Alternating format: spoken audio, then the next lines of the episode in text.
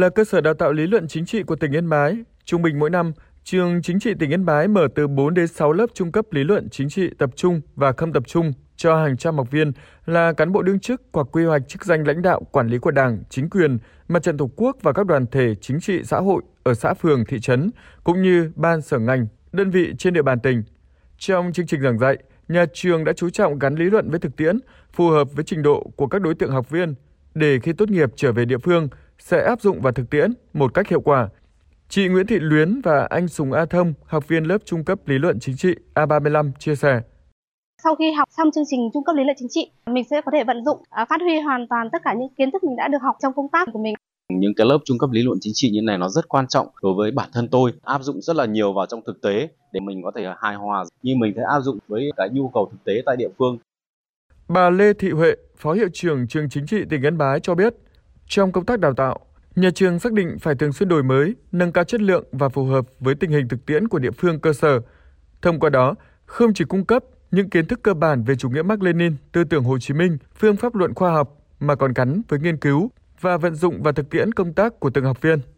Trong quá trình giảng dạy thì cũng chỉ đạo đối với các giảng viên là luôn phải cập nhật những thông tin, những kiến thức mới, nhất là những các cái nghị quyết, cái chỉ thị của tỉnh, của trung ương vào giảng dạy cho phù hợp với từng nội dung của bài giảng. Và qua quá trình nghiên cứu thực tế thì học viên sẽ nắm bắt được mô hình hay cách làm sáng tạo. Sau đào tạo, nhiều cán bộ đã phát huy tốt năng lực sở trường tại nơi công tác. Anh Nguyễn Văn Toán, công chức văn hóa xã hội xã Phan Thanh, huyện Lục Yên là một ví dụ. Quá trình học tập, anh Toán đã luôn nêu cao tinh thần trách nhiệm, vận dụng kiến thức, kinh nghiệm, bám sát nhiệm vụ được giao, tìm hiểu đời sống, tâm tư, tình cảm của người dân, từ đó đề xuất tham mưu với cấp ủy, chính quyền xã về hỗ trợ cho những đối tượng được hưởng các chính sách đảm bảo kịp thời, đúng quy định, trong đó có chính sách làm nhà ở cho hộ nghèo và hộ cận nghèo có khó khăn về nhà ở. Rất là vinh dự đối với bản thân tôi được cấp ủy chính quyền địa phương ờ, tin tưởng chúng tôi được ờ, đi đào tạo có cơ hội để cống hiến giúp địa phương hoàn thành thắng lợi các nhiệm vụ chính trị. Trung ương Đảng luôn nhấn mạnh tập trung xây dựng đội ngũ cán bộ các cấp, nhất là cấp chiến lược, đủ phẩm chất, năng lực và uy tín ngang tầm nhiệm vụ.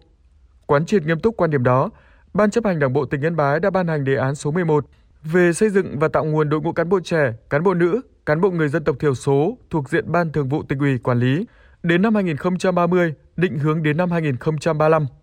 Sau 5 năm triển khai thực hiện, đề án này được xem là một trong những giải pháp mang tính đột phá trong công tác cán bộ của tỉnh.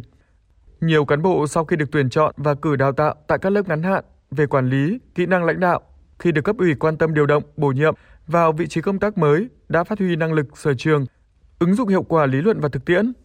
Chị Phạm Thị Mơ, trưởng phòng lao động thương binh và xã hội thành phố Yên Bái, là một trong số các học viên của đề án. Năm 2020, chị Mơ được điều động, bổ nhiệm giữ chức bí thư đảng ủy phường Nam Cường.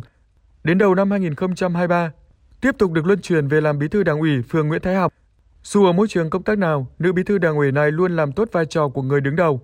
toàn tâm toàn ý, xây dựng tinh thần đoàn kết từ trong nội bộ, tạo niềm tin trong nhân dân, từ đó đưa địa phương ngày càng phát triển. Đối với cá nhân tôi thì cũng luôn luôn nêu cao cái tinh thần trách nhiệm với cái tinh thần mà không ngại khó khăn, không ngại đổi mới, làm sao mà đưa ra cái giải pháp hiệu quả nhất, tích cực nhất, hoàn thành xuất sắc các cái nhiệm vụ mà cấp trên giao. Từ năm 2018 đến nay, tỉnh Yên Bái đã tuyển chọn được 210 cán bộ trẻ, cán bộ nữ, cán bộ là người dân tộc thiểu số tham gia đề án 11. Với sự năng động, nhiệt huyết cùng tinh thần dám nghĩ, dám làm, dám chịu trách nhiệm, số cán bộ này đã cùng với cấp ủy chính quyền địa phương tập trung lãnh đạo, chỉ đạo thực hiện nhiệm vụ chính trị được giao với nhiều giải pháp thiết thực, hiệu quả. Bí thư tỉnh ủy Yên Bái Đỗ Đức Duy nhấn mạnh: quan tâm xây dựng phương án quy hoạch, đào tạo, bố trí, sử dụng cán bộ tại chỗ, kết hợp với điều động, luân chuyển, biệt phái, tăng cường đi cơ sở nhằm tạo điều kiện để cán bộ phát huy năng lực sở trường, đồng thời rèn luyện kỹ năng lãnh đạo quản lý qua thực tiễn công tác, thường xuyên đánh giá kết quả thực hiện nhiệm vụ, triển vọng phát triển để có phương án quản lý sử dụng cán bộ trong thời gian tiếp theo. Qua 2 năm rưỡi triển khai thực hiện nghị quyết 37 ngày 20 tháng 4 năm 2021 của Ban chấp hành Đảng bộ tỉnh Yên Bái về nâng cao năng lực lãnh đạo và sức chiến đấu của cấp ủy, tổ chức đảng, trọng tâm là cấp ủy cơ sở và cấp trên trực tiếp cơ sở giai đoạn 2021-2025 và tầm nhìn đến năm 2030. đã có trên 5.700 lượt cấp ủy viên cấp cơ sở và cấp trên cơ sở được cử đi đào tạo bồi dưỡng. Sinh thời, Chủ tịch Hồ Chí Minh nhấn mạnh, huấn luyện cán bộ là công việc gốc của Đảng,